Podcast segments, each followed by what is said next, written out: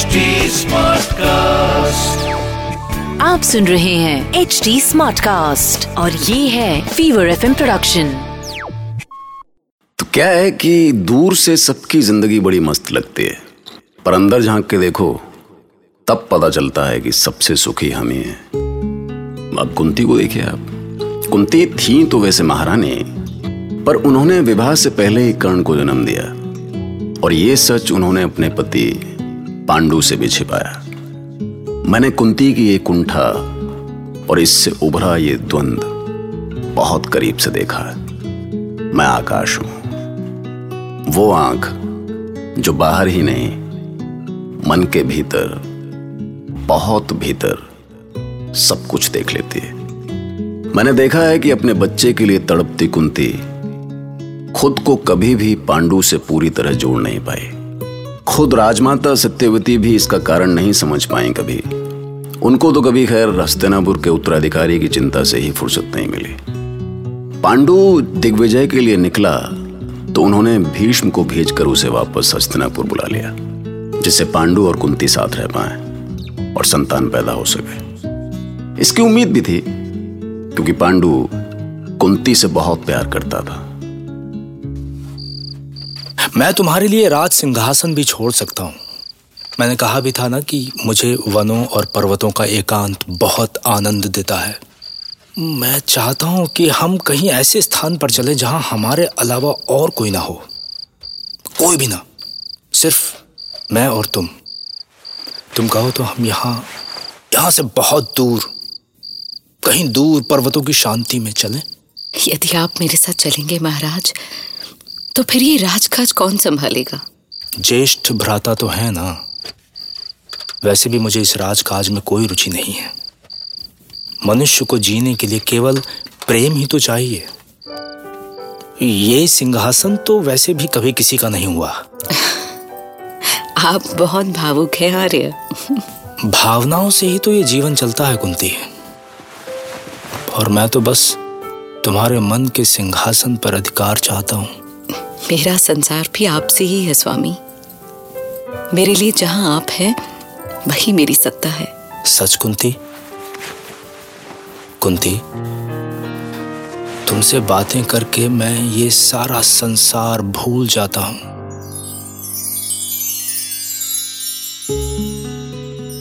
पांडु के लिए कुंती उसका संसार थी और कुंती के लिए पांडु, पर भीष्म के लिए कुरुवंश ही उनका संसार था।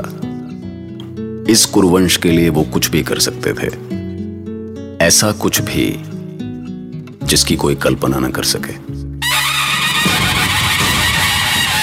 सावधान सावधान, महान भरतवंशी शांतनु पुत्र देवव्रत भीष्म राजभवन के मुख्य द्वार पर पधार रहे हैं।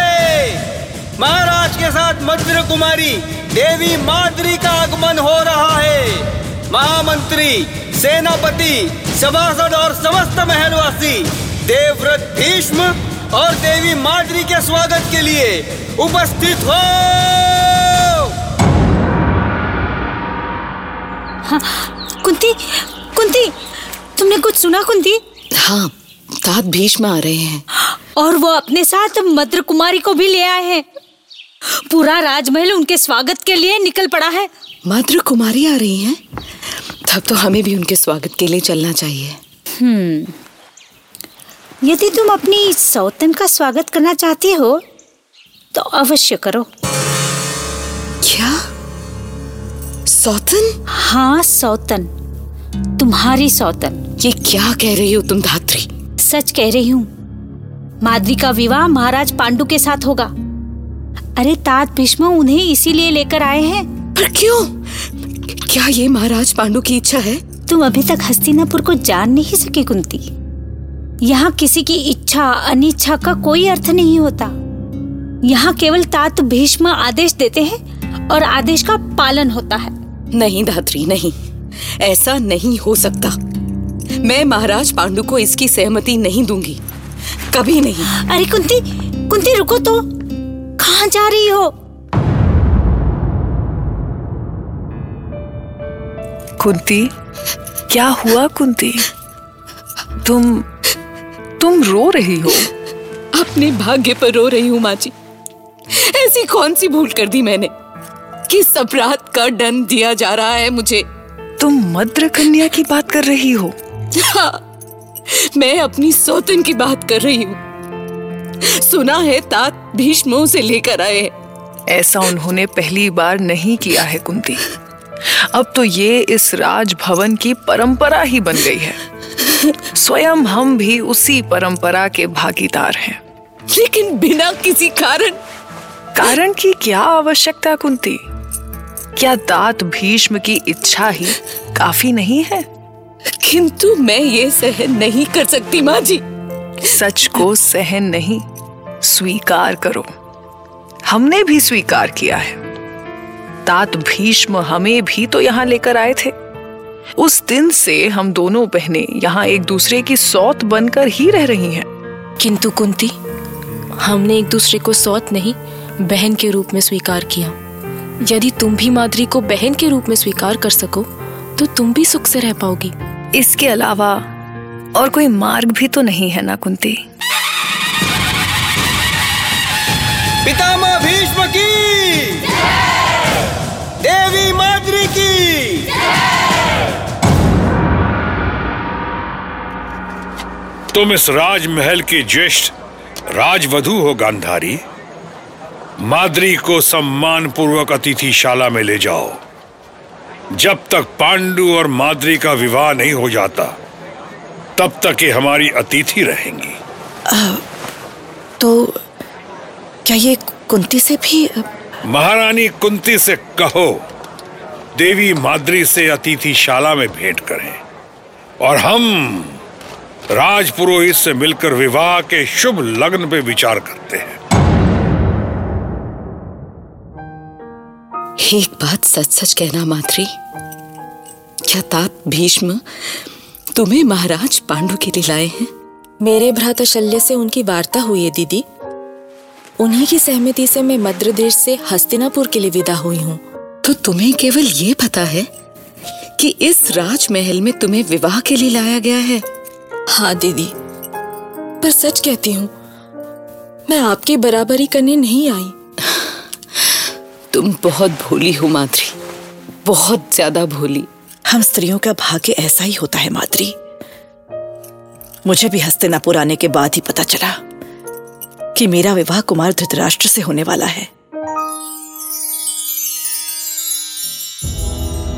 मुझे कुछ नहीं पता कुंती। मैं कल्पना में भी दूसरे विवाह की बात नहीं सोच सकता। कल्पना नहीं, यथार्थ की बात करें आर्य। आपके दूसरे विवाह के लिए मद्र कुमारी अतिथिशाला में बैठी हैं और आप कह रहे हैं कि ये तात भीष्म की इच्छा है। मैं तो कुछ जानता भी नहीं। तुम ही सोचो कुंती, तुम्हें दुखी करके मैं सुखी कैसे रह सकता हूँ? तो क्या आप ये विवाह नहीं करेंगे? क्या कहूँ, तात श्री का आदेश है तो पालन करना ही होगा। पर तुम जानती हो कि विवाह दो आत्माओं का मिलन है। यदि माद्री से मेरा विवाह हो भी गया तो भी मैं तुम्हारा ही रहूंगा, केवल तुम्हारा।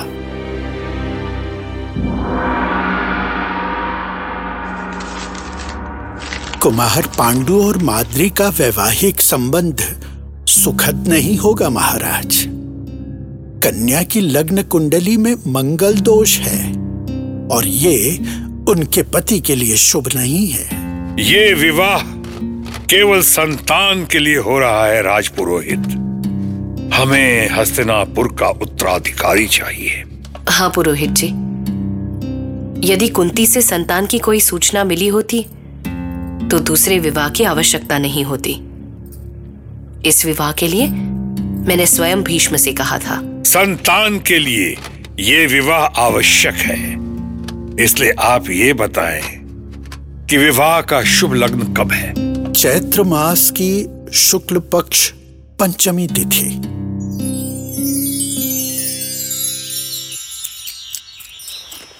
कुंती, वहां तुम्हारे पति का विवाह हो रहा है और तुम यहाँ सोच में डूबी हो। क्या करूं धात्री, विवाह मंडप में जाने का साहस नहीं जुटा पा रही हूँ। कोई पत्नी अपने पति का विवाह कैसे देख सकती है? अब एक ही रास्ता है, तुम्हें अपने पति का विश्वास जीतना होगा, उनके पुत्र की माता बनना होगा। याद रखो कुंती, राजकुल में उसी रानी को सम्मान मिलता है जिसे मातृत्व सुख प्राप्त होता है। मातृत्व सुख? मैं भी कैसी अभागी हूँ, माँ होकर भी आज तक मातृत्व सुख नहीं मिला मुझे। कैसा होगा मेरा पुत्र? तुम्हारा पुत्र हस्तिनापुर अवश्य आएगा कुंती, मैं स्वयं तुम्हें मिलाऊंगी, पर अभी तुम्हें उसके बारे में नहीं, उस संतान के बारे में सोचना है जो तुम्हें महाराज पांडु से प्राप्त होगी। इस कहानी में हर किरदार के भीतर एक महाभारत चल रही थी, जैसे आपके भीतर चलती है। इसीलिए महाभारत की कहानी इस दुनिया का सबसे बड़ा सच है। कुंती मन ही मन अपने आप से लड़ रही थी। उसे पांडु की दूसरी पत्नी आने की चिंता नहीं थी, उसे चिंता थी अपने बेटे की, उसका बेटा कर्ण, जिसे वो बहुत पीछे नदी में बहाई थी। उसका मन आज भी उसी नदी की धारा में डोल रहा था। बेटे के लिए मां क्या होती है पता नहीं, पर मां के लिए जैसे प्राण छूट जाएं पर ममता की डोर नहीं छूटती। सुनते रहिए महाभारत।